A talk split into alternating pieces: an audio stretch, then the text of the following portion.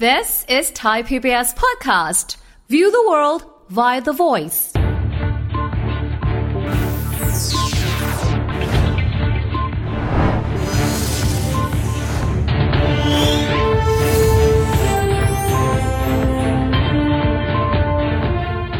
วัสดีครับต้อนรับเข้าสู่รายการคุยนอกกรอบครับ วันนี้ไทย PBS เปิดบ้านเพื่อจะต้อนรับแขกพิเศษ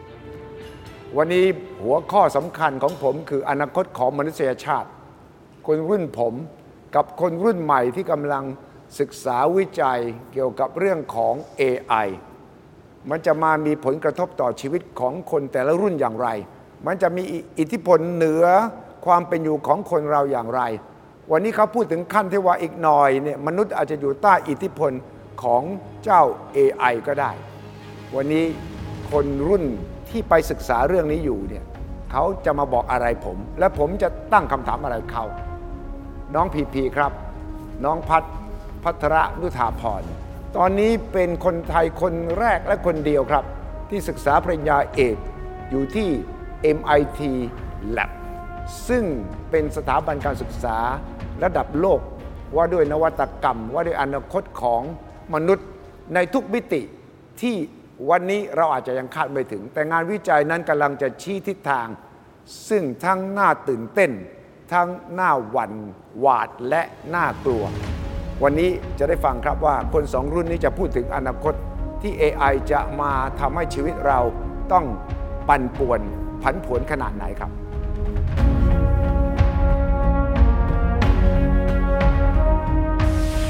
แขกผมมาแล้วครับ เชิญนั่งเลยครับ ขอบคุณครับ น้องพีพีครับ พัฒพัทระนุธาพร ปีนี้อายุ 28แล้วครับ คนนี้ 78 ปีนี้ ครับ ฉะนั้นเราห่างกันแค่ 50 ปี 50 ปี แต่ผมกำลังมองว่าอนาคตของมนุษยชาติเนี่ยครับ กำลังจะทำให้เราสองคนต้องมาหาทางออกร่วมกัน ใช่แล้วตอนนี้กำลังทำอะไรอยู่ที่ MIT Lab ครับ ตอนนี้พี่เป็นนักศึกษาปริญญาเอกอยู่ที่ MIT Media Lab ครับทำวิจัยเกี่ยวกับเอ่อ Human AI Symbiosis ว่ามนุษย์กับ AI เนี่ยจะอยู่ร่วมกัน แล้วมีปฏิสัมพันธ์กันยังไงในอนาคตครับแล้วผลวิจัยขนาดนี้ไปถึงไหนว่าเราจะอยู่ร่วมกันได้ไหมเขากับเราอ่าได้ในบางเงื่อนไข แล้วก็มีบางเงื่อนไขที่เราต้องวิจัยต่อไปครับเป็นโจทย์ที่ที่ท้าทายแล้วก็เอ่อ relevant หรือว่าเอ่อเข้าใกล้ผู้คนมากขึ้นโดยเฉพาะปีที่ผ่านมา มันน่ากลัวมาก เพราะว่าถ้าเราติดตามเนี่ยอย่างเช่น Chat GPT ล่าสุดเนี่ย มันสามารถที่จะเราเพียงสั่งมันอย่างเดียวว่า ให้ทำนี่เขียนโน่น ครับ เขียนนิยาย ให้ทำในสิ่งที่เราเนี่ยแค่ป้อนข้อมูลพื้นฐานมันไปได้ไกลมากเลย ครับ ที่วิจัยอยู่เนี่ยถึงขั้นที่น่ากลัวไม่ว่ามันจะสั่งเราได้อะมันจะสั่งมนุษย์เราได้อะอืมคือพี่ว่าปีนี้เนี่ยเราเห็นเอ่อความย้อนแย้งอย่างหนึ่งคือเราเห็นแมชชีนหรือว่าเครื่องจักรเนี่ยมีความเหมือนคนมากขึ้นเรื่อยใช่ ๆ แล้วในขณะเดียวกันเราก็เห็นคนเนี่ยถูกทรีตหรือว่าถูกปฏิบัติเหมือนกับเป็นหุ่นยนต์มากขึ้นอะเรื่อยมันก็จะกลับกันมันย้อนแย้งกัน มันย้อนมันจะสวนกันอย่างนี้ ใช่ครับ มันก็น่ากลัวสิ ใช่มันอันตรายมากเออครับ แต่ฉะนั้นสิ่งที่เรากำลังศึกษา ก็คือความสัมพันธ์ระหว่างความมนุษย์สัมพันธ์ กับไอ้เจ้าเทคโนโลยี เทคโนโลยีเนี่ยนะ สิ่งที่เราตั้งคำถามใหญ่ที่สุดคือ คือคำพิว่าคำถามที่สำคัญที่สุดคือ เราจะเพิ่มความเป็นมนุษย์ของเรายังไง เมื่อเราใช้เทคโนโลยีอย่าง AI หรือว่าเอ่อปริปัญญาประดิษฐ์พวกนี้ทำยังไงที่เทคโนโลยีพวกนี้จะไม่ได้กดความเป็นมนุษย์ของเรา จนเรากลายไปเป็นเครื่องจักรเครื่องหนึ่งเพราะถ้าเรากลายไปเป็นเครื่องจักรเนี่ยเครื่องจักรก็จะเป็นเครื่องจักรได้ดีกว่าเราอยู่แล้วถูกต้องดังนั้นสิ่งสำคัญคือการที่จะ remain human หรือว่าการที่เราจะเป็นมนุษย์ในยุคเทคโนโลยีเนี่ยเป็นคือคำถามที่สำคัญเราเป็นมนุษย์ต้องเป็นมนุษย์มากขึ้นกว่าต้องเป็นเดิมมนุษย์มากขึ้นไม่ใช่พยายามทำตัวเป็นเครื่องจักรเครื่องยนต์ใช่ครับแล้วทีเนี้ยเครื่องยนต์เนี่ยมันจะเป็นมนุษย์มากขึ้นไหม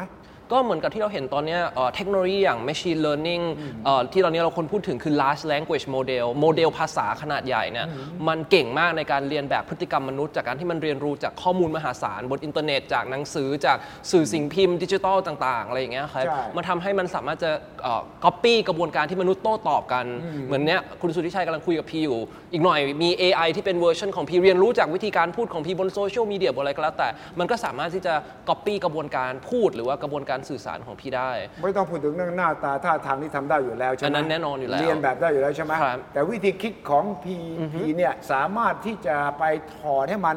แล้วคิดอย่างพีพีได้ไหม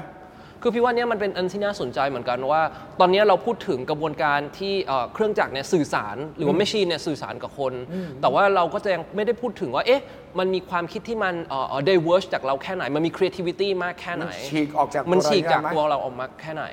ดังนั้นงานวิจัยแต่ละชิ้นที่ที่ทำอยู่ที่ MIT เนี่ยคือการศึกษาเอ่อเงื่อนไขแล้วว่าปฏิสัมพันธ์แบบต่างๆ อย่างเช่นเราศึกษาว่าเมื่อคนเอ่อ brainstorm หรือว่าเอ่อมีการแบบว่าพยายามจะทำงานสร้างสรรค์ร่วมกับ AI เนี่ยมากน้อยแค่ไหนที่ AI ช่วยให้เรามีความคิดสร้างสรรค์มากขึ้น หรือว่าเรา follow AI เลยคือไม่ต้องคิดละให้ AI คิดแทนเออสิ่งเนี้ยเป็นสิ่งที่เราศึกษาอยู่ครับ ถ้ามาถึงจุดหนึ่งเราบอกเราจะไม่คิดแล้ว เราจะไม่คิดแล้ว เราให้ AI คิดแทนเนี่ยมันจะเกิดอะไรขึ้นกับมนุษย์เราเนี่ย คือการทดลองอันหนึ่งที่เราทำเนี่ยเราศึกษาว่าเนี่ยถ้าสมมติเราให้คนเนี่ยมาเขียนบทกวีเอออ่่ะแล้วเราโชว์เวอร์ชันที่ AI เขียน อ่าฮะ ดูซิคนเนี่ยจะรู้สึกว่างานกวีนิพนธ์เนี่ยมันสำคัญน้อยลงไหมเมื่อ AI ทำได้ หรือเขาจะรู้สึกอยากเราจะเรียรู้นได้ไงว่ามัน AI เขียนหรือมนุษย์เขียนถึงจุดหนึ่งมันจะเป็นอย่างนั้นใช่ไหมว่าเราดูไม่ออกแยเลกยไม่ออกแล้วพอครับดูไม่ออกตรงนี้ก็ยุ่งสิ ครับ ซึ่งเราพบว่าประมาณ 10%ของคนที่เจอบทกวีจาก AI เห็นว่าโห AI เขียนกวีได้ดีมากเลยเนี่ยเออเขารู้สึกว่าเขา give up เออเขา give up ว่าไม่อยากเรียนแล้วการเขียนบทกวี หรือว่ารู้สึกว่าเฮ้ยงานงานศิลปะเนี่ยมันไม่ไม่ได้ทำละไม่ได้ in- ไม่ได้ interesting ไม่ได้น่าสนใจอีกต่อไปแล้วอ่าครับซึ่ง 10%เนี่ยคำถามก็คือว่ามันจะมากขึ้นหรือน้อยลงในอนาคต อันนี้เป็นสิ่งที่เราต้องคิดต่อไป ว่าถ้าเกิดว่า AI มันฉลาดมากขึ้นเนี่ย คนเนี่ยยอมแพ้ความฉลาดของตัวเองหรือเปล่าโอ้โหไอ้ถึงตรงตรงนั้นเนี่ยมนุษย์จะไปทำอะไรล่ะ ความสร้างสรรค์นี่เราก็ปล่อยให้ AI ทำที่ MIT Lab เนี่ยนอกจากที่พีพีทำแล้วเนี่ย นักวิจัยคนอื่นๆ เขาก็ทำเรื่องคล้าย ๆ กันอนาคตของโลกยังไงใช่ไหม ครับ คือที่ MIT Media Lab เนี่ยเราสนใจคำว่ามีเดียที่เป็นตัวเชื่อม ดังนั้นเราจะไม่ได้สนใจเทคโนโลยีที่มาทดแทนมนุษย์ แต่ว่าเชื่อมมนุษย์ไปสู่ความเป็นไปได้ใหม่ๆอ่าที่ MIT มันก็จะมีไอเดียที่บอกว่า เฮ้ยแทนที่จะพูดถึง AI artificial intelligence เนี่ยถ้าเรากลับกันเป็น intelligence เอ่อ augmentation คือ IA เนี่ย IA โกคือหรือว่าเป้าหมายคือเปลี่ยนไปเลยว่า เฮ้ย เราไม่ได้แค่สร้างเทคโนโลยีที่ทำให้มันฉลาดอย่างเดียว แต่เราศึกษาว่าเงื่อนไขไหนที่เทคโนโลยีทำให้เราฉลาดขึ้น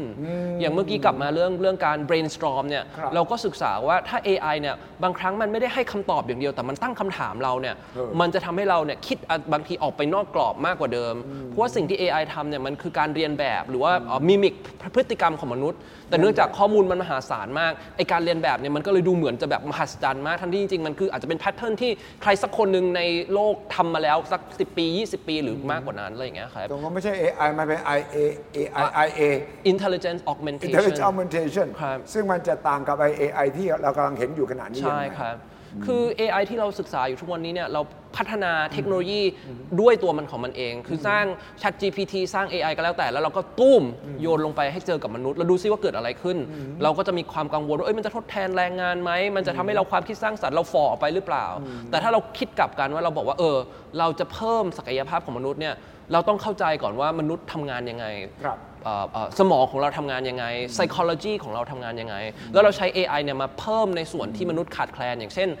การคิดเอ่อสร้างสารรค์อย่างเงี้ยครับบางครั้งเนี่ยเราจะติดอยู่กับสิ่งที่เราเคยเห็นมา AI เนี่ยสามารถจะดึงเราออกไปจากตรงนั้นได้ หรือว่ามนุษย์เนี่ยเราเอ่อมักจะมีปัญหาในเรื่องของตรรกะ บางครั้งเนี่ยเราจะแบบว่าเห็นข้อข้อมูลปลอมข่าวเทียม fake news ต่างๆเนี่ยเรามักจะเชื่อเลย เพราะว่าเราเราถูกเอ่อเอ่อคล้ายๆกับมีหล่อหลอมให้เป็นอย่างนั้นหล่อหลอมให้เป็นแบบนั้น AI เนี่ยสามารถจะช่วยให้เราเป็นสมองที่ 2 ช่วยเรากรองข้อมูลต่างๆ แล้วก็ตั้งคำถามกับเราได้ ซึ่งการออกแบบเอิ่ม IA หรือว่า intelligent augmentation เนี่ยมันเป็นศาสตร์ที่เอ่อคิดว่าจะมามาแรงขึ้นหลังจากนี้ หลังจากที่เรามี AI ที่ดีแล้วเนี่ยเราจะต้องออกแบบกระบวนการที่ทำให้ AI เนี่ยมันสื่อสาร หรือว่ามีปฏิสัมพันธ์กับมนุษย์ได้อย่างมีประสิทธิภาพโลมากกมันขึ้จะเปลี่ยนไปในแง่ที่ว่าการเรียนการสอนการศึกษาเนี่ยมันต้องเปลี่ยนใหม่หมดเลยถ้าอย่างนั้นเนี่ยเพราะว่ามันไม่ได้เรียนหลักสูตรแบบเดิมอีกต่อไปแล้วไงเราต้องสอนให้คนคิดยังไง และไอ้คำว่าปริญญาต่อไปเนี่ยปริญญาตรีเอกโทเอกเนี่ยมันจะเปลี่ยนไปยังไงอะครับ คือตอนที่พี่เข้ามาที่ MIT เนี่ย Director ของ Media Lab บอกว่าเนี่ย คุณมา MIT เนี่ยไม่ใช่เพื่อมาเอาปริญญาจาก MIT ซึ่งโอ้มันยิ่งใหญ่มากเขาบอกว่ามาที่นี่เนี่ยเพื่อเอาปริญญาออกไป คุณจะได้เป็นมนุษย์ที่อิสระทำอะไรก็ได้เออไม่ได้แบบว่าเออมาเป็นเรียนแล้วเป็นหมอเป็นวิศวะเป็นอะไรก็แล้ว แต่เพราะว่าเดี๋ยวนี้ข้อมูลต่างๆเนี่ยมันทำให้เราสามารถจะเข้าถึงได้อยู่แล้ว เราไม่ต้องเป็นหมอเราก็สามารถจะอ่านเอ่อ textbook โดยการที่มี AI ช่วยให้เราเข้าใจศัพท์ยากๆทางแพทย์ได้ เราไม่ต้องเป็นวิศวะเราก็สามารถจะเข้าใจว่าเฮ้ย งานทางวิศวกรรมทำงานยังไงเอ่อยานอวกาศนาซาสร้างยังไงถูกต้องเพราะว่ามี AI มาช่วยเราเข้าใจสิ่งนี้มากขึ้นอ่าคำถามก็คือว่าเอ๊ะแล้วเราจะสร้างอะไร contribute อะไรให้กับโลก พี่ว่าถ้าเรา flip โมเดลว่าแทนที่เราจะโฟกัสไปที่แบบเฮ้ยทุกคนต้องแบบค่อยๆเรียนแล้วเก่งเก่งเก่งเก่งเก่งเรา flip กลับไปว่าเด็กเนี่ยควรจะสร้าง contribution แบบไหนให้กับโลกที่มีเอ่อเอ่อปัญหามากขึ้นทุกๆวันนี้ อย่างเช่นเรื่อง climate change เรื่องความเหลื่อมล้ำเรื่องอะไรต่างต้องเชื่อกับปัญหาระดับโลกๆ ปัญหาระดับโลก หรือปัญหารอบตัวเขาสงครามแล้วสงครามสำคัญคุณมาต้อกงเชื่อมสงครามให้ได้ เพราะว่าถ้า AI มันฉลาดถึงขั้นนั้นเนี่ยมันจะเป็นคนกำหนดได้ว่าสงครามจะเกิดไหมจะเกิดกับใคร ใครเป็นศัตรู ใครเป็นมิตรครับเราจะฆ่าใคร เราจะช่วยใครใช่ไหมไอ้ตรงนี้เนี่ยน่ากลัวมาก ครับ คือนักวิทยาศาสตร์คนหนึ่งที่เป็นคนทำแชทบอทคนแรกของโลกเนี่ย Joseph Weizenbaum อ่า เขาบอกว่ามันมีความแตกต่างระหว่าง judgment กับ decision คือการตัดสินใจกับเอ่อ judgment นี่พี่ไม่แน่ใจภาษาไทยคืออะไรวิจารณญาณวิจารณญาณเนี่ยมันต่างกัน คอมพิวเตอร์ช่วยเราตัดสินใจได้ว่าจะฆ่าใครจะยิงใครจะทำอะไรก็แล้วแต่ แต่เอ่อเอ่อวิจารณญาณว่าเราควรจะทำอะไรเนี่ยมันมันต่างกันดังนั้นเอ่อสุดท้ายเนี่ยมนุษย์เนี่ยมันมันต้อง cultivate ไอ้วิจารณญาณพวกเนี้ยครับแล้วก็เข้าใจว่าอะไรคือสิ่งที่เอ่อเอ่อเอ่อเหมาะสมกับโลกที่มันซับซ้อนแต่ขึ้นเรื่ AI อยมันๆไม่มีศีลธรรมนะมันแยกไม่ออกนะว่าคนนี้คนดีคนนี้คนไม่ดี ถ้าเราเพียงแต่เขียนคำสั่งเข้าไปว่า ใครก็ตามแต่ที่มีพฤติกรรมเช่นนี้เป็นศัตรูกับเรา จงทำลายซะครับ เฮ้ยจะเกิดอะไรขึ้นอะ อาจจะทำลายเราเองด้วยซ้ำ ใช่ไง เพราะเราบังเอิญไปมีพฤติกรรมคล้ายๆอย่างนั้นเข้าไปใช่ เออ การตัดสินใจมันเลยต่างจากเอ่อ judgment ใช่ไหมครับ เพราะคอมพิวเตอร์เนี่ยมันสามารถจะ make decision ได้ decision เนี่ยมันยิ่งซับซ้อนขึ้นเรื่อยๆ เรามี AI ที่สามารถจะตัดสินใจได้ดีแบบว่ามีประสิทธิภาพมากขึ้นเรื่อยครับ ๆ แต่ว่าเราจะต้องตัดสินใจโดยกรอบแบบไหน โดยเงื่อนไขแบบไหน อันนี้มันคือ judgment มันคืออีกเลเวลหนึ่ง ซึ่งพี่ว่ามนุษย์ในวันข้างหน้าเด็ก ๆ ในวันข้างหน้าเนี่ยเขาจะต้องเจอกับสถานการณ์ที่มันซับซ้อนขึ้นเรื่อยๆเอิ่มเราจะอยู่ท่ามกลางกับความซับซ้อนแล้วก็ความหลากหลายของไอเดียได้ยังไงเพราะอันว่าเนี้ยคือโจทก่อนย์หสำน้าคัญ นี้ไม่กี่ปีเนี่ยเราพูดถึงไอ้รถที่มันวิ่งได้ในตัวมันครัเอบ ง แล้ว AI ก็จะเป็นคนสั่งมันว่า ถ้าไปถึงตรงไหนสี่แยกนี้กฎจราจรเป็นอย่างนี้ถ้าเกิดมีคนวิ่งสวนมา ครับ ให้เลือกที่จะถ้ามีหนึ่งคน ให้ชนหนึ่งคนถ้าเดียวชนห้าคนอะไรต่างๆ นานานั่นเป็นเรื่องศีลธรรม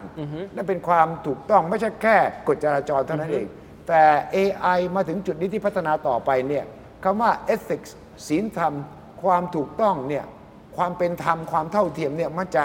ให้ AI ครับมีความตระหนักรู้สึกได้ไหมคือที่ MIT ก็มี study อันหนึ่งที่พูดเรื่องรถที่ขับเคลื่อนเองได้เนี่ยครับเออว่าถ้ารถที่ขับเคลื่อนเองได้เนี่ยเบรกแตกเออ จะเลือกชนใครเออชนให้คนที่อยู่ในรถเนี่ยตายก็คือชนเกาะกลางถนน แต่ protect เอ่อเอ่อคนข้างนอก คนข้างนอกที่เดินบนถนนเนี่ยปลอดภัยแต่คนในรถตายเออหรือ AI คนจะเลือกชนคนข้างนอกเออเพื่อจะเซฟคนที่อยู่ในรถเออแล้ว AI เนี่ยอันไหนคือคำตอบที่ถูกต้องทางจริยธรรม ซึ่งเขาก็ทำการทดลองแล้วก็พบว่าเนี่ยเซลล์ driving car ของประเทศไทยของประเทศญี่ปุ่นของประเทศอเมริกาเนี่ยควรจะตัดสินใจไม่เหมือนกัน เพราะแต่ละที่เนี่ยมีเพมีราะเรามีเป็น moral พุทธ value เพไม่ราะเหมืเราอนเป็นกันพุทธนนเป็นคริสต์อย่างนั้นเหรอหรือว่า นั่นเป็นมีกฎหมายของแบบตะวันตกนี่ของเอเชียอย่างนั้นเหรอ บางที่บอกว่าเออให้ชนเด็กเพราะว่า value คนแก่มากกว่า บางที่บอกให้ชนคนแก่เพราะว่า value เด็กมากกว่า โอ้ดังนั้นผลการทดลองอันเนี้ยมันโชว์ให้เห็นว่าแม้แต่มนุษย์เองเนี่ยเราก็มีชุดความคิดทางจริยธรรมที่มันไม่เหมือนกันทั่วโลก เออ ดังนั้นคำถามว่าเอ๊ะ AI ที่มันถูกต้องทางจริยธรรมเนี่ยมันก็ต้องเอ่อถูกออกแบบมา based on วัฒนธรรมต่างๆใช่ไหม ไม่งั้นคนละเจเนอเรชันของพีพีกับผมเนี่ยห่างกันคนละ รุ่นใหญ่เลยเนี่ยห้าสิบปีเลยเนี่ย ผมถ้า AI มันฉลาดขึ้น การวิจัยเกี่ยวกับเรื่องการสามารถอยู่ยาวนาน ผมอยู่ได้เกินร้อยปี AI เนี่ยมันจะเปลี่ยนชีวิตผมจากนี้ไป แต่ว่า AI จะทำอะไรกับชีวิตอย่างคนรุ่น 20 กว่าใกล้ 30 อย่างพีพีบ้าง คือพี่ว่าความสำคัญของของ AI ในยุคนี้คือมันเป็นเครื่องมือในการเร่งปฏิกิริยา เราเห็นเอ่อจริงๆจริงๆสิ่งนี้มันเกิดขึ้นในโลก เราเห็นการทดแทนของเทคโนโลยีกับผู้คน เราเห็นเรื่องของเอ่อเอ่อความเหลื่อมล้ำเราเห็นเรื่องของ climate change ตอนนี้ AI มันกำลังเร่งปฏิกิริยาทั้งหมดให้มันเกิดขึ้นเร็วขึ้น เรามีเทคโนโลยีที่สามารถจะทดแทนคนได้เร็วมากขึ้นใช่ซึ่งถ้าเราไม่ออกแบบมันดีๆเนี่ยมันก็จะเกิดเอ่อ ความเหลื่อมล้ำที่สูงมากๆถูกต้องาเราจะคำถามก็คือว่าเอ๊ะแล้วเราจะฟลิปมันยังไง เราจะ empower คนมากๆเอ่อคนหมู่มากมากขึ้นได้ยังไง พี่ว่าเนี่ยมันเป็นคำถามสำคัญ ซึ่งเอ่อพี่ว่าเด็กในในใน generation พี่เนี่ยก็จะมีความท้าทายที่อาจจะเอ่อแตกต่างกับคนในรุ่นก่อนหน้า อย่างเช่นตอนเนี้ยเอ่อพี่รู้สึกว่าเด็กในในรุ่นพี่เนี่ยเราแคร์ social เอ่อเอ่อ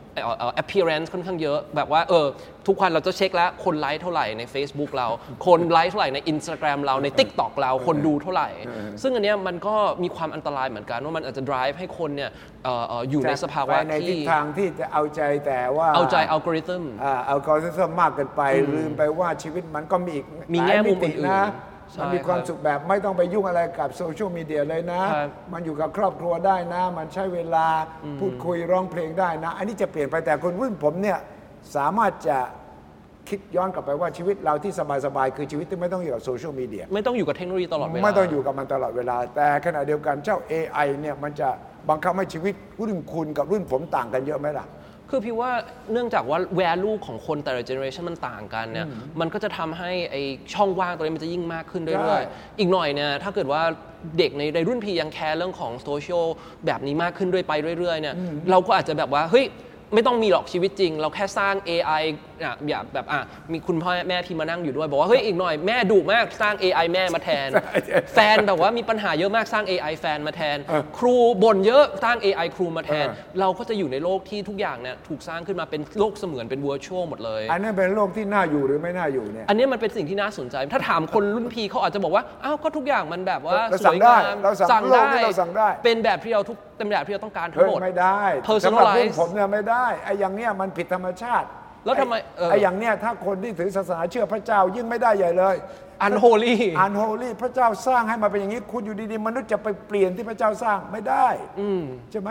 ซึ่งคนรุ่นรุ่นพี่ก็อาจจะถามว่าอ้าวก็เราต้องการเอาเอ่ออุปสรรคทั้งหมดออกจากชีวิต ถ้า AI ทำให้ชีวิตเราเป็นยูโทเปีย มีแฟนที่เป็นแบบในอุดมคติ มีแม่ในอุดมคติ ครูในอุดมคติ นักการเมืองในอุดมคติทำไมเราจะอยู่ในโลกแบบนั้นไม่ได้ไม่อันได้เนี้ยเป็นคำถามคนที่รุ่นน่าผสมนใจจะบอกเลยว่าคนรุ่นคุณคิดผิด เพราะว่าถ้าคุณบอกคุณต้องให้ชีวิตเป็นอย่างทุกอย่างที่คุณกำหนดได้เนี่ยคุณจะไม่มีความตื่นเต้นคุณจะไม่มีสิ่งที่คุณคาดไม่ถึง มันจะไม่มีความรู้สึกดีใจเสียใจ อบอุ่นหงอยเหงา ซึ่งมันเป็นส่วนหนึ่งของความสุดยอดของความเป็นมนุษย์ แต่ถ้าพูดถึงว่าคุณสั่งได้ตั้งแต่คุณเกิด คุณอยากเป็นนู่นเป็นนี่ คุณอยากมีพ่อแม่แบบนี้ อยากมีแฟนแบบนี้ ชีวิตคุณน่าเบื่อมาก ชีวิตคุณเนี่ยมีการกำหนดไว้ล่วงหน้า คุณจะรู้ล่วงหน้าว่า 10 ปี 20 ปีข้างหน้าเป็นยังไง คุณไม่อยากจะรู้ เพราะคุณจะไม่มีสิ่งที่เรียกว่า ความคาดหวัง ครับ expectation หรือความ surprise ต่างๆ ที่จะรออยู่อยู่ข้างหน้า ตรงนี้คือความตื่นเต้นความสดใสหรือสีสันของชีวิตนะ ถ้าคุณกำลังจะกำหนดมันได้เนี่ยนะ คุณกำลังจะเปลี่ยนโลกไปอีกแบบหนึ่งเลย เราอยู่กันคนละโลกโดยสิ้นเชิงเลยใช่ไหม ใช่ ซึ่งพี่ว่าอันเนี้ยมันขึ้นอยู่กับ value ที่คนแต่ละ generation มี ใช่ แล้วความถามว่าไอ้ความเป็นมนุษย์เนี่ยคือชีวิตแบบที่มันมีทั้ง up and down มีทั้งดีไม่ดี เจอสิ่งที่เราชอบไม่ชอบ หรือมันคือชีวิตที่ทุกอย่างเป็นไปแบบที่เราต้องการหมด พี่ว่า AI เนี่ยมันสามารถจะสร้างโลกในแบบที่เราอยากจะเห็นได้อ่าแต่ว่าในขณะเดียวกันเนี่ย คนไม่ใช่ทุกคนที่จะสามารถ experience แบบนั้นได้ไม่ใช่ ไหมครับ มันก็จะเกิดความเหลื่อมล้ำมากขึ้นมหาศาลใช่ไอ้ divide ไอ้แต่ก่อนเราเรียกดิจิทัล divide นะครับช่องว่างระหว่างคนที่เล่นอินเทอร์เน็ตเป็นกับเล่นไม่ครับเป็น ตอนต่อไปนี้จะไม่ใช่แล้ว ตอนนี้จะเป็น augmentation device มันจะมีคนบางกลุ่มที่มีเทคโนโลยีที่ enhance เขาคิดเร็วขึ้น มีความคิดสร้างสารรค์มากขึ้น แต่คนบางกลุ่มที่ left behind โดยโดยเทคโนโลยีพวกนี้ คำถามใหญ่คือใครจะเป็นคนกำหนดกติกาเหล่านี้ ในระดับโลกครับ และในระดับประเทศ คือคือตอนนี้เนี่ยมันก็มี regulation ในระดับโลกที่เกิดขึ้นที่ EU ใช่ไหมครับ พูดถึง AI Act ที่อเมริกาไบเดนก็ออกมาแล้ว เรื่องของการกำหนดเอ่อ regulation ว่า AI พวกเนี้ย ควรจะถูกเอ่อเอ่อรัฐบาลตรวจสอบในมิติไหนบ้าง ซึ่งจริง ๆ มันก็ยังไม่ได้ครอบคลุมทั้งหมด มิติเรื่องของความเป็นมนุษย์ที่เราคุยกันเนี่ยเรื่อง value ต่างๆ เรื่อง ethics ต่างๆเนี่ยอาจจะยังไม่ได้อยู่ในกำหนพดวกนั้น โดยโลกไม่ได้ แต่ละสังคมก็มีคนละแบบนี่ใช่ครับคุณจะไปกำหนดโดยอเมริกาโดย EU แล้วสังคมอย่างไทยเราล่ะคุณจะมาบังคับเราไม่ได้นะใช่นี่มันไม่ใช่เป็นสหประชาชาติ ที่ทุกคนจะต้องมากฎเกณฑ์เดียวกันตรงนี้มันจะ ลำบากตรงนี้แหละผมว่ามันจะซับซ้อนตรงนี้แหละ แล้วก็อีกอันหนึงก็คือว่าเอ่อโมเดลหรือว่า AI ต่างๆ ที่เราใช้กันอยู่เนี่ยตอนนี้มันถูก monopolize โดยบริษัทไม่กี่บริษัทนั่นสิอะใช่ไหมครับ อย่างเอ่อตอนนี้คนบอกว่า เฮ้ย CEO ของ Tech Company เนี่ยเผลอๆมีอิทธิพลมากกว่า President ของบางประเทศอีกด้วยซ้ำแน่นอนทุกวันนี้บิลเกตส์ทุกวันนี้อีลอนมัสก์เนี่ยมีอิทธิพลเหนือโจไบเดนแน่นอนอ่าใช่ไหมใช่คเอรับอ ซึ่งอันเนี้ยคำถามคือเราจะสร้างการถ่วงดุลbalance ยังไง กลไกแบบไหนที่จะทำให้ tech company พวกเนี้ยเอ่อถูกตรวจสอบได้อย่างอย่างอย่างถูกต้อง เพราะว่าคำถามคือเอ๊ะทุกวันนี้แม้แต่เอ่อ AI ที่บริษัทพวกนี้สร้างขึ้นมา คนข้างในก็ยังไม่ได้รู้ด้วยซ้ำว่ากลไกทำงานมันทำงานยังไงใช่นี่คือเหตุผลว่าทำไม AI หลาย ๆ ครั้งมันยังพูดสิ่งที่มันไม่ถูกต้องออกมา มัน hallucinate ใช่ใช่ไหมครับคำที่เราเรียกกันอย่างนั้นเราต้องเบรกไหมต้องเบรก AI ไหมเห็นบางเอ่อ ในอเมริกาก็มีกลุ่มคนออกมาบอกเฮ้ยเฮ้ยพอละอย่าพัฒนามากไปกว่านี้เลย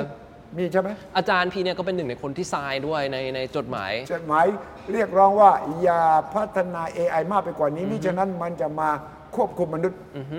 ใช่ครับ แต่ว่าพี่ว่ามีพี่มีชอบประโยคอันหนึงของนักวิทยาศาสตร์รางวัลโนเบลไพรส์แมรี่คูรี Curie เขาบอกว่า เอ่อเวลาที่เรากลัวเนี่ยสิ่งที่เราต้องทำคือเราต้องเข้าใจมันมากขึ้น อ่า แล้วความกลัวเราจะลดลง ใช่ ศาสตร์ใหม่ ๆ ที่จะเกิดขึ้นอย่างที่พี่พูดถึง human AI interaction คือการศึกษาปฏิสัมพันธ์ระหว่างมนุษย์กับ AI เนี่ยจะทำให้เราค่อยๆ เข้าใจได้ว่า เฮ้ย มนุษย์จุดแข็งอยู่ตรงไหน จุดอ่อนอยู่ตรงไหน AI จุดแข็งอยู่ตรงไหน จุดอ่อนอยู่ตรงไหน แล้วถ้ารวมกันเนี่ยมันจะทำงานยังไงได้มากขึ้นใช่ไหมครับ หรือว่าอีกศาสตร์หนึ่งที่อันนี้เป็นคำใหม่เลย ซึ่งพี่ว่ามันจะมาแรงมากเลยคือคือคำว่า mechanistic interpretability mechanistic interpretability interpretability คือบอกว่าเราจะต้องตีความแบบอะไรแบบกลไกมันกลไกที่มันกำหนดได้ ใช่ครับ คือเราต้องเปิดสมอง AI ออกมา เหมือนเวลาที่หมอผ่าตัดใช่ไหมครับบอกว่าเออหมอที่ผ่าตัดสมองเนี่ยรู้ว่าเฮ้ยเส้นเลือดมันอุดตันตรงนี้เราต้องไปนั่นไปมันแกะอยู่นะไปแกะมันศาสตร์ใหม่ที่กำลังเกิดขึ้นคือการศึกษา AI ศึกษาเส้นนิวรอนของ AI เลยว่าเฮ้ยนิวรอนกลุ่มนี้ทำงานอะไร เวลาที่ AI มีพฤติกรรมแบบนี้เนี่ยมันเกิดจากอัลกอริทึมไปเอาข้อมูลตรงไหนมาตอบ ซึ่งถ้าเราทำแบบนี้ได้หมายความว่าเราจะเห็นหมดเลยว่าการที่ AI มีคำตอบอะไรต่างๆ ออกมาเนี่ยมันเกิดมาจากข้อมูลชุดไหน หรือว่ามันเกิดจาก Data Set อันไหนที่ทำให้มันเกิดพฤติกรรมอันนี้ขึ้น แล้วถ้าเราศึกษาแบบนี้ได้ เราก็จะต้องไม่เราก็จะไม่กลัวอีกต่อไปแล้วว่าอ๋อเดี๋ยว AI วันหนึงมันจะลุกมาปฏิวัติเราเพราะเราเห็นหมดเลยว่าในสมองของมันเนี่ยมีเงื่อนไขอะไรบ้าง มีกลไกแบบไหนอยู่บ้าง ก็เราเขียนมนุษย์เขียนเองไม่ใช่เหรออัลกอริทึมแบบเนี้ย แต่ว่าตอนนี้สิ่งที่เกิดขึ้นคือเราเขียนวิธีการเรียนรู้ แต่ AI มันไปเรียนรู้จากอินเทอร์เน็ต เราไม่รู้ว่ามันเรียนรู้อะไรมาบ้าง เราไม่รู้ว่ามัน pick up skill ไหนมาบ้าง เราไม่รู้ว่ามัน make decision นี้เพราะว่ามันมี bias แบบไหนอยู่บ้างถ้างั้นคนไทยควรจะทำความเข้าใจปรับตัวยังไงกับไอ AI ที่เราเห็นภาพนี้อยู่ แง่ดีก็มีมหาศาลแง่อันตรายก็มีมากมายเนี่ยครับคนไทยเราสถาบันการศึกษาควรจะปรับตัวยังไง คนไทยควรจะเข้าใจยังไง คือพี่ว่ามีมีมีสามประเด็น อันที่หนึ่งคือ AI literacy เนี่ยสำคัญมากคือตอนเนี้ยรู้ทันรู้ทันว่า AI มันคืออะไรเอ่อบางครั้งเนี่ยสัญชาตญาณเราเชื่อว่าหุย AI มันตอบเหมือนมนุษย์เลยมันเป็นคนหรือเปล่า บางทีมันอาจจะไม่ใช่ เราจะต้องเข้าใจมันว่าไอ้สิ่งที่มันดูเหมือนเนี่ยจริง ๆ แล้วข้างในมันคืออะไร แล้วเราจะใช้ประโยชน์ของมันได้ยังไง อันนี้อันที่หนึ่งอันที่สองคือพี่ว่าเราจะต้องเปลี่ยนโก หรือเปลี่ยนวัตถุประสงค์ของการศึกษา ถ้าบอกว่าเราศึกษาเราเรียนเพื่อจะไปทำอาชีพ เรียนเพื่อที่จะเอ่อไปทำอาชีพที่มันมีอยู่แล้ว หรือว่าเอ่อทำเงินเอ่อเอ่อสอบแข่งขันได้ที่หนึ่งอะไรอย่างเงี้ยครับโกพวกเนี้ยมันเป็นโกที่ AI ก็สามารถทำได้ใช่โกที่สำคัญคือทำยังไงที่เราจะเป็นมนุษย์ที่ที่มีความสุขเหมือนที่เราคุยกันเมื่อกี้ใช่ใช่คือเอ่อเอ่อสามารถที่จะเรียนรู้จักตัวเองว่าเราคือใคร เรียนรู้ว่าเราจะ contribu อะไรให้กับโลก แล้วเรียนรู้ที่จะหาสิ่งที่มันมีความหมายกับชีวิตเรา แล้ว AI เนี่ยมันจะเป็นเครื่องมือช่วยให้เราเอ่อทำสิ่งต่างๆ เหล่านั้นได้ครับแล้วก็อันสุดท้ายก็คือว่าเราต้องเอ่อพัฒนาเรื่องของ research capability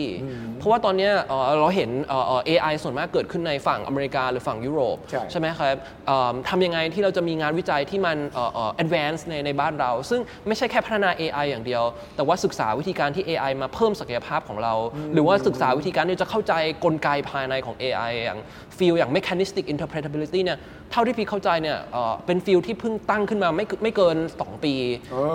field เนี่ยเป็น field ที่มาแรงมากแล้วจะมีบทบาทสำคัญมากในอนาคตพี่ยังไม่เคยเห็นนักวิจัยไทยที่ทำสาขานี้เลยยังไม่มีเพิ่งครับเพิ่งเริ่มต้นและใหม่มาก ใช่ฉะนั้นครับ มหาวิทยาลัยต้องปรับหลักสูตรหมด ทุกคนต้องจบตั้งแต่ประถมมัธยมต้องเปลี่ยนวิธีคิดวิธีเรียน วิธีสอนอย่างทั้งหมดเลยเหรอ คือพี่ว่าสิ่งสำคัญคือเราต้องคนคนที่จะทำงานเรื่องการศึกษาเนี่ยต้องเห็นภาพใหญ่ แล้วก็ต้องเห็นอนาคตว่าอะไรคือสิ่งที่กำลังจะเกิดขึ้นครับแล้วสิ่งที่กำลังจะเกิดขึ้นเนี่ยมันเปลี่ยนเร็วมากขึ้นเรื่อยๆเอ่อเอ่อที่ director ของ Media Lab บอกว่า how do we survive the faster future อนาคตที่มันเร็วขึ้น future เร็วขึ้นเร็วขึ้นใช่ใช่ใช่อ่าใช่อันเนี้ยเป็นสิ่งสำคัญมาก เร็วขึ้นด้วยแล้วก็แรงขึ้นด้วย เร็วขึ้นและแรงแล้วก็ขึ้นซับซ้อนมากขึ้นด้วยซับซ้อนมากนี่คือขึ้นปัญหา complexity เนี่ยพี่ว่าเป็นสิ่งที่ที่ที่น่าสนใจมากเลยว่า ทุกวันนี้เราอยู่ในโลกที่มันซับซ้อนมาก เราไม่มีคำตอบเดียวที่ตอบได้ทุกอย่างไม่มีหรือเราไม่มีคำอธิบายที่มันแบบเรียบง่ายว่าอ๋อทำแบบนี้แล้วแบบนี้จะเกิดขึ้น โอ้ทุกอย่างมันโยงกันหมดเลย เหมือนตอนนี้ที่เราพูดถึงสงครามโอ้โหเวลาเรามองสงครามเนี่ยมีหลายปัจจัยถูมากกต้องถูกใช่ไหมต้องครับแล้วก็แค่เทคโนโลยีใหม่เห็นโดรนแล้วก็ตื่นเต้นแล้วแต่ต่อไปนี้มันยิ่งกว่านั้นอีก คือ AI จะมาวางยุทธศาสตร์การสู้รบได้เลยนี่คือปัญหา แล้วมันอาจจะอิ f ฟ u เ n นวิธีคิดของนักการเมืองวิธีคิดของผู้นำโดยที่เขาไม่รู้ตัวด้วยซ้ำอันนี้คืออันนึงที่เรา study ที่ MIT คือศึกษาว่า AI เนี่ยมันอิ f ฟ u เ n นหรือว่ามันเอ่อเอ่อมีอำนาจคล้ายๆ กับชี้นำเรา โดยที่เราไม่รู้ตัวเมื่อไหร่บ้าง ซึ่งพี่ว่าอันเนี้ยอันตรายเหมือนกัน คือ AI มันไม่ใช่แค่มาเป็น collaborator มาเป็นเพื่อนร่วมงานเราไม่ใช่แต่มันหลังสั่งเรามัมันสั่งเรากำหนดชะตากรรมกำหนดวิธีคิดของเรา โดยที่เราไม่รู้ตัวไอการที่เราไม่รู้ตัวเนี่ยอันเนี้ยคือสิ่งที่อันตรายถูกต้องครัมาบกแล้ว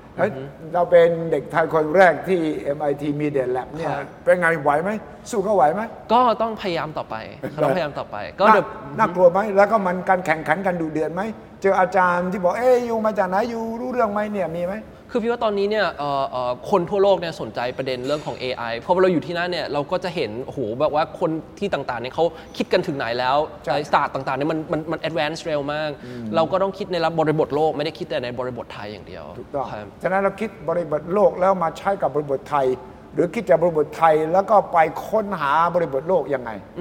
วิธีคิดครับคือคิดอย่างเด็กไทยอะที่มาอยู่ในครั บบรรยากาศเช่นนั้นอะอืมคือพี่พออยู่ที่นั่นเนี่ยสิ่งหนึ่งที่พี่พยายามทำก็คือพยายามจะโยงวิธีคิดแบบ MIT กลับมาที่ไทย เหมือนปีที่แล้วเราก็จัดเอ่อ MIT Southeast Asia Forum ใช่ไหมครับ กับเอ่อหน่วยงานในประเทศไทยอย่างเอ่อ KBTG Bangkok Bank หรือว่าหน่วยงานต่างๆ ที่เขาทำเรื่องนวัตกรรมเนี่ยครับเราก็พยายามจะโยงให้ให้สิ่งเนี้ยเกิดขึ้น ตอนนี้ที่ Media Lab เราก็มีโปรเจกต์ที่ทำกับเอ่อเอ่อหน่วยงานในประเทศไทยอ่าเอ่ออย่างแบงก์กสิกรอย่างเงี้ยอ่าเราครัก็บพูดเรื่อง AI กับเรื่องของ financial decision making ครับเอิ่มเอาบุเอาวิธีคิดแบบพี่นนท์เนี่ยกลับมาอยู่ในบริบทบ้านเราอะไรอย่างเงี้ยครับซึ่งพี่ว่าเป็นสิ่งที่มันจะค่อยๆสำคัญมากขึ้นเรื่อยอันนี้จะช่วยได้เยอะเลยนะคๆรับเทคโนโลยี transfer ใช่ครับแล้วก็เด็กรุ่นใหม่ของไทยเราเนี่ยควรจะได้รับรู้ว่าขณะนี้โลกเขาคิดอะไรไปถึงไหนยังไงครับเรื่อง AI เราจะไม่ใช่แค่แค่คนใช้เหมือนกับเรื่องอินเทอร์เน็ตแล้วใช่อินเทอร์เน็ตนี่เราจะเป็นผู้ใช้ปลายทาง แต่เราจะต้องศึกษาย้อนกลับมาให้เข้าใจต้นทางกลางทางและสามารถพัฒนา ที่มันเหมาะกับเราด้วยใช่ไหมใช่ถ้าเราไม่เรียนรู้ที่จะใช้ AI เนี่ย AI มันจะใช้เรานี่อันนี้แหละเป็นคำเป็นประเด็นสำคัญนี่ฉะนั้นประโยชน์ตั้งแต่แรกที่เข้ามาก็คือว่า โลกวันนี้มนุษย์พยายามที่จะปรับให้เป็นเครื่องยนต์กลไก เครื่องยนต์พยายามที่จะเป็นมนุษย์มากขึ้น ใช่ ความย้อนแย้งอันนี้แหละ คือเออสิ่งที่พี่ว่าเป็นเป็นถ้ามีคำอะไรที่เป็นธีมของ 2023 คือเอ่อ humanize the machine and maximize the human อ่านี่คครัรับบ แต่ความย้อนแย้งนี้นะครับจะเป็นตัวกำหนดเลยว่าเราเข้าใจมันแค่ไหน บทสนทนานี้ระหว่างคนสองรุ่นนี่ผมเชื่อว่าอนาคต AI เนี่ยมันจะมีอิทธิพลต่อคนทุกรุ่นจากนี้ไป คนที่ตามไม่ทันคือคนที่จะตกงานเขาบอกว่าไม่ใช่คนจะตกงานเพราะ AI แต่คนที่ไม่เข้าใจ AI จะเป็นคนตกงานใช่ไหมครับอืมใช่ครับครับอืมฉะนั้นบทสนทนาเรื่อง AI ผมคิดว่าเป็นเรื่องที่จะต้อง นำไปสู่การพัฒนาปรับเปลี่ยน ยกเครื่องปฏิรูประบบการศึกษาวิธีคิด และการเชื่อมสังคมไทย การศึกษาไทย การพัฒนาประเทศไทยกับระดับโลกสากลอย่างมีน้องพีพีที่เป็นตัวเชื่อมระหว่าง MIT กับไทยเราเนี่ยและบทสนทนาอย่างนี้ก็อยากจะให้คนไทยรุ่นใหม่ได้มีโอกาสได้แลกเปลี่ยนกับคนไทยอย่างพีพีด้วยนะครับ ไทย PBS ก็จะเป็น ศูนย์กลางเป็นตัวเชื่อมในบทสนทนานี้ต่อไปครับ วันนี้ต้องขอบคุณมากเลยครับขอบพีคุณพีครับสวัสดีครับขอณบคุยนอกกรอบครับ ทุกวันพฤหัสทางไทย PBS สามทุ่มครึ่ง ผมจะสนทนากับทุกคนที่น่าสนใจที่มีความคิดความอ่านวิถีชีวิต แนวทางการสร้างสรรค์ และอะไรที่คิดแปลกแหวกแนวไปจากที่เราได้ยินตามปกติครับ พบกันทุกวันพฤหัสสามทุ่มครึ่งทางไทย PBS ที่นี่นะครับ วันนี้ลาไปก่อนครับ สวัสดีครับ